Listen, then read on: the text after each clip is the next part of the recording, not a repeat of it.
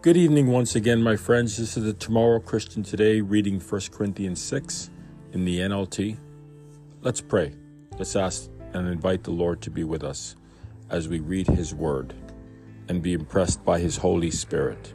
Dear Lord, thank you for uh, my friend, um, Mr. Crawford. Uh, thank you for the surgery that went well. His wife wrote to us and said that he was sitting up and writing. She'd first seen him groggy, but he's doing so much better and so quick. And I pray, Lord, that you keep the cancer at bay, that he's had all of these things happen to him in the prostate, the colon. And Lord, just please help this man because he's been so kind to me and he's uh, helped me to weather my life and been a real influence with the scriptures. And he has a definite deep love for you. And Lord, I know that you get to a certain age and our days are numbered, our days are finite. You know the day of our departure. But just praying, Lord, that you delay his, keep him well, help him not to be in pain. Thank you, Lord, for the prayers. Thank you for giving him healing. And I hope that the surgery has gone well and that his healing will go well and that the cancer will be put into a box and it will stay there and not come back out ever again. That's my hope. That's my prayer. Your will be done. Bless us now as we read your word. Help us, Lord, to really think about what we read Help us to really grapple with it. Give us the Holy Spirit power to do that. Forgive us our sins. Put into us that love, joy, hope. We can only love ourselves if we know we're loved by you. And it says to love your neighbor as yourself. It's really hard to do, Lord, but loving yourself, as the world says, does not work because people are doing this on the internet and they're full of darkness and emptiness and unhappiness and they don't smile. Give us that joy, Lord that when we smile, people will wonder why we can do that in the face of everything that's going on. And we will say that it doesn't come from us, it comes through us from your Holy Spirit and your kind heart and through Jesus our Lord and Savior. I pray in the name of Christ. Amen. 1 Corinthians 6, I see a subtext here. It says, Avoiding lawsuits with Christians. When one of you has a dispute with another believer, how dare you file a lawsuit and ask a secular court to decide the matter instead of taking it to other believers. Don't you realize that someday we believers will judge the world? And since you are going to judge the world, can't you decide even these little things among yourselves? Well, I don't really know. You know, I'm sure that Christians do take other Christians to court because maybe they don't want to figure it out in the church or they don't want their church matters to be broadcast in church. I mean, the law is the law. You know, the law of the land is uh, apparently, you know, God is not invited to anything in this world in our society even though our societies in North America were very Christian based, they don't seem to really be centered on God, although people do say God, but people have different ideas how to get to God, different faiths. And I have to respect that even if I don't agree. But I don't really know if this passage is telling people in the 21st century um, that they should not go to a court to settle their differences, even if it's sadly between two Christians, because maybe that's really bad advice, you know? And I'm not saying the Bible is not relevant. I just, you know, there's a lot of things going on, and sometimes, you know, you need a lawyer. I mean, with my own family matters, guy knocked on my door. I remember it's like, oh wow, you know, this is these are words and separation agreement. It was like, got to get a lawyer. Of course, maybe it's good to have a Christian lawyer too. Maybe we should encourage our children to be lawyers, but Christian lawyers where God is put first and they want to do what is right everybody has a right to legal representation, but you know, you have a Christian lawyer, you have someone who has the same beliefs as you. It's I guess it helps you as a believer to really relax. You know that somebody's going to go to bat for you, but they're also very honest too. I'm not saying that lawyers are dishonest, because I had a lawyer who was not a Christian, uh, but he was very honest with me, and I, I did try to understand what he was saying.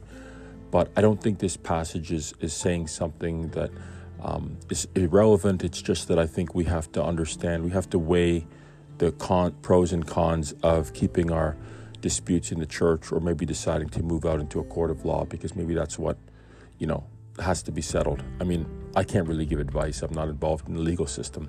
I do remember remember that show. It was People's Court. It was with Judge Wapner, and the guy said, "You know, if you have a problem with someone, don't get angry. Um, you take them to court." Because it was just just settle the matter legally and calmly. Verse 4 If you have legal disputes about such matters, why go to outside judges who are not respected by the church? I am saying this to shame you. Isn't there anyone in all the church who is wise enough to decide these issues?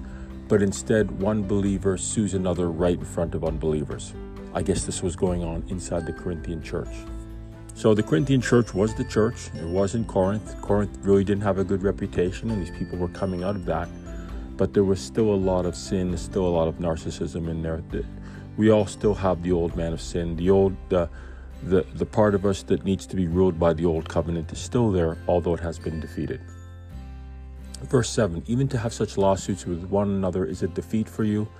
Why not just accept injustice and leave it at that? Why not let others why not let yourselves be cheated? Instead, you are yourselves are the ones who do wrong and cheat even your fellow believers. So he's saying this, leave it. I don't know what exactly this means, I will be honest, but he is calling them out and saying some people are the ones who are doing the cheating, and that's wrong. You're the ones who are initiating the cheating, and you're cheating fellow believers. And he obviously calls that out. And I think that's really very visible and apparent to see that that is clearly wrong as an unbeliever, as a believer, as a Christian, you should not want to cheat other people. It should not enter into your head. And even the tax collector, um, Zacchaeus, said, If I've wronged anybody, I'm going to give back four times as much. Right? He wanted to settle things and make it right. Verse 9 Don't you realize that those who do wrong will inherit the kingdom of God? Don't, will not inherit the kingdom of God. Let me read that again. Don't you realize that those who do wrong will not inherit the kingdom of God. Don't fool yourselves.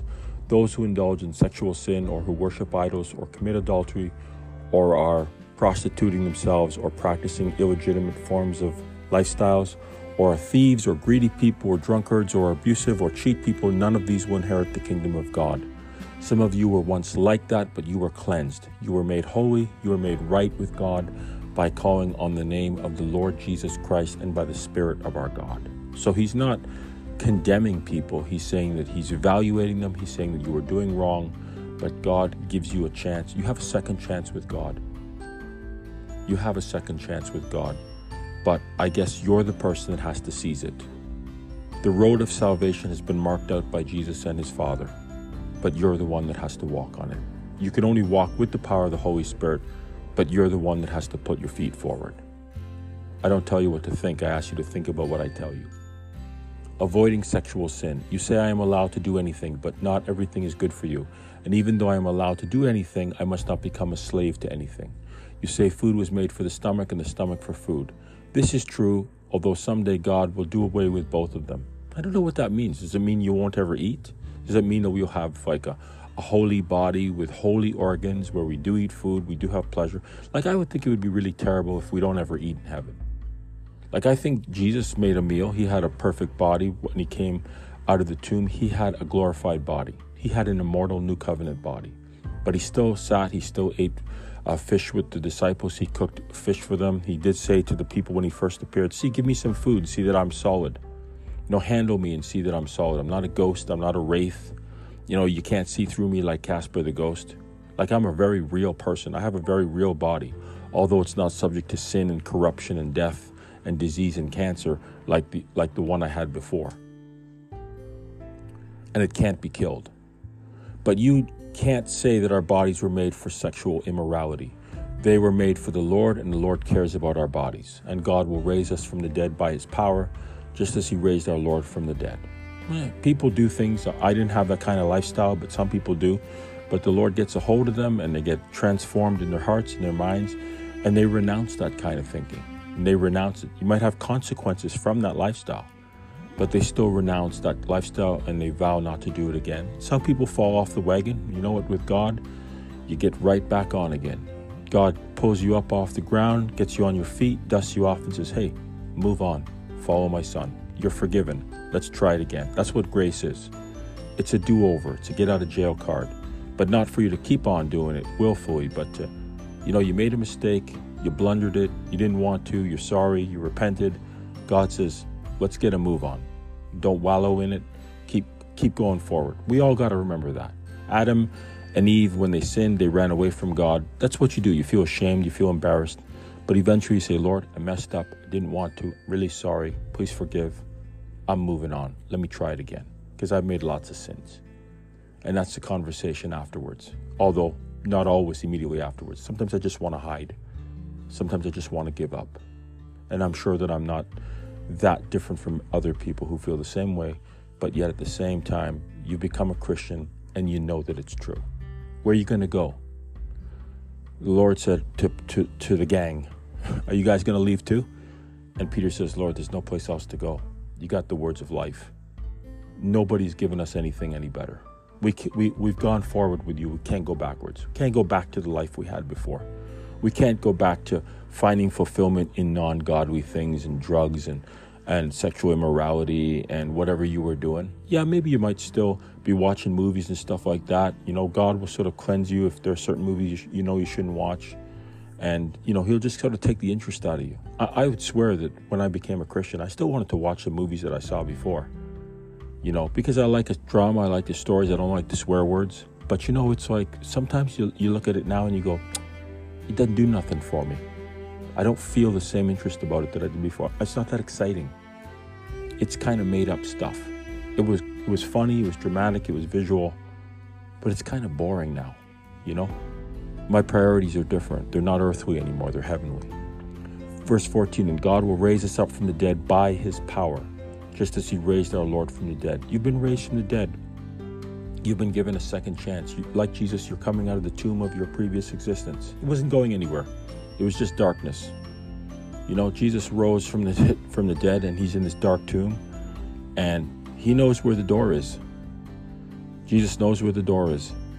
That's that's the darkness of our previous life. I had a great life before. I had a family. I went to church. I, I believed, but somehow there was this darkness. I just felt closed up and isolated. And I just feel different now. And there's been some anguish and problems and stuff. Nothing that nobody else has ever, uh, that other people have not faced either. But it's like, you know what, Lord, I can see now. I can see why these things happened to me. It had to happen this way. It can't happen any other way. You don't get transformed and chiseled and sanctified just in one eye blink. You know, you may you may think, Lord, I want to turn the ship around, and but then there are things that God God's gotta gotta take off you.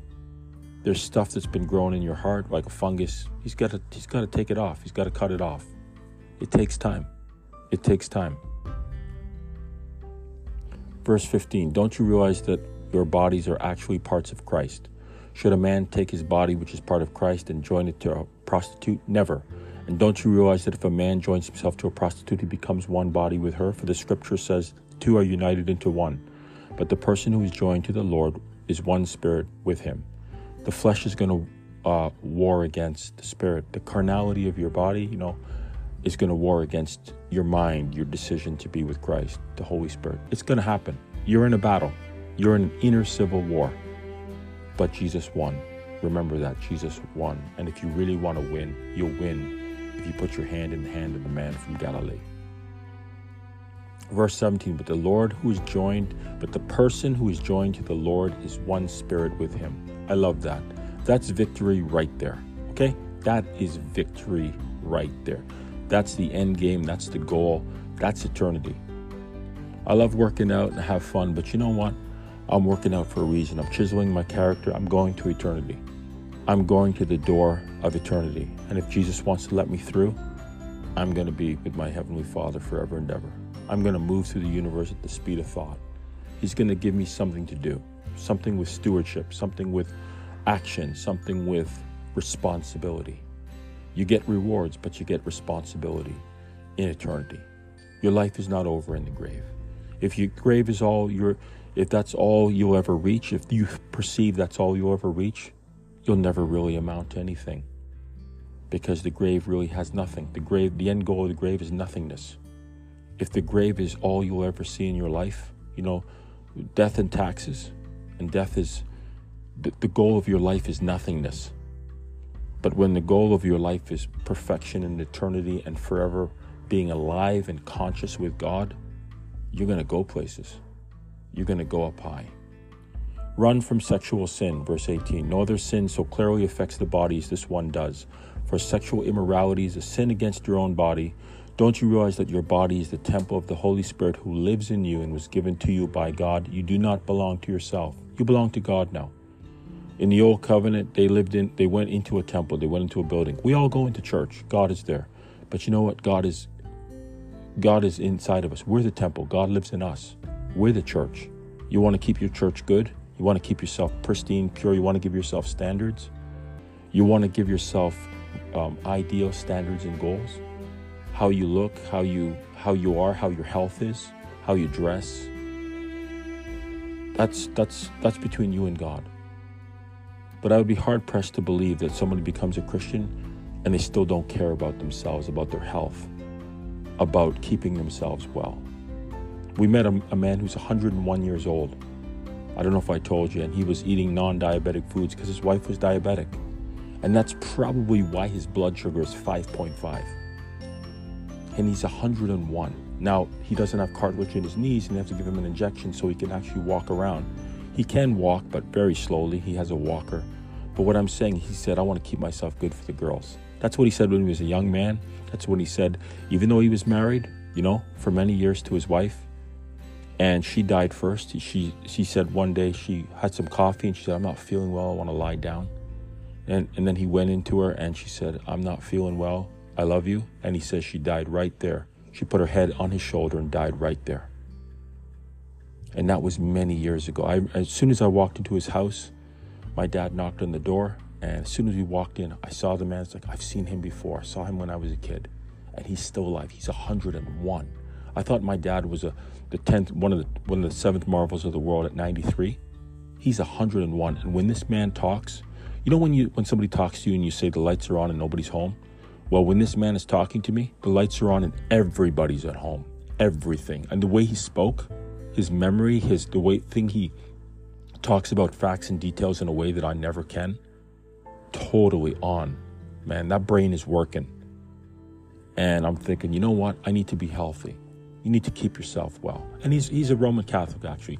The, he has a picture of the Last Supper on his um, on his wall. That's the high. Jesus's head is the highest point in the whole house. I mean, as far as pictures and ornaments are concerned, I'm thinking, okay, Jesus, the Son of God, had something to do with this. Why this man is so mentally alert at 101, but he kept himself well. He kept the body well. And I think as Christians, I, I know we want to do that. There, there has to be some attention to health and to wellness and to mental acuity and what you put into your mouth. Jesus said, What you put into your mouth does not sin, it's what comes out of your mouth. But if you put good things into your body, into your temple, into your church, it's going to treat you well. You don't have to deal with all these drugs and doctors and operations and stuff. Things happen. I'm not saying don't people can be healthy and st- things still happen because of genetics or whatever. Just a bad deck of cards you were dealt with or something. I'm not saying that. But what I'm saying is, in all in anything that is within your power to make better, make well, do it. God will give you that power.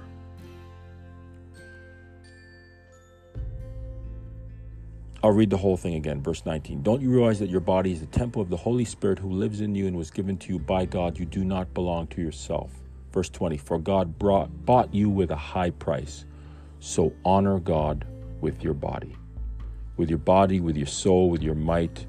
You shall love the Lord your God with all your heart and all your soul and all your might. And whatever your hand finds to do, do it with your best. And even if you're not the best, I always tell my friends, and they ask me if I'm working out and stuff. And I have some really driven friends. They're not Christians, but they still work out. I say, I don't, I don't need to be first anymore. I don't need the attention. I just need to keep running. I'm happy if I'm last, as long as I'm going forward. Because when you stop running, you stop moving and you stop living. You're a Christian. You're the creme de la creme. God has made you that. So do it. It's a Nike commercial. Do it, because you'll be doing it for all eternity. Responsibility and reward and we'll be with God at his right hand forevermore. Because at his right hand forevermore is joy. And I would like to feel joy every single day. And I imagine that you would too. I don't tell you what to think. I ask you to think about what I tell you.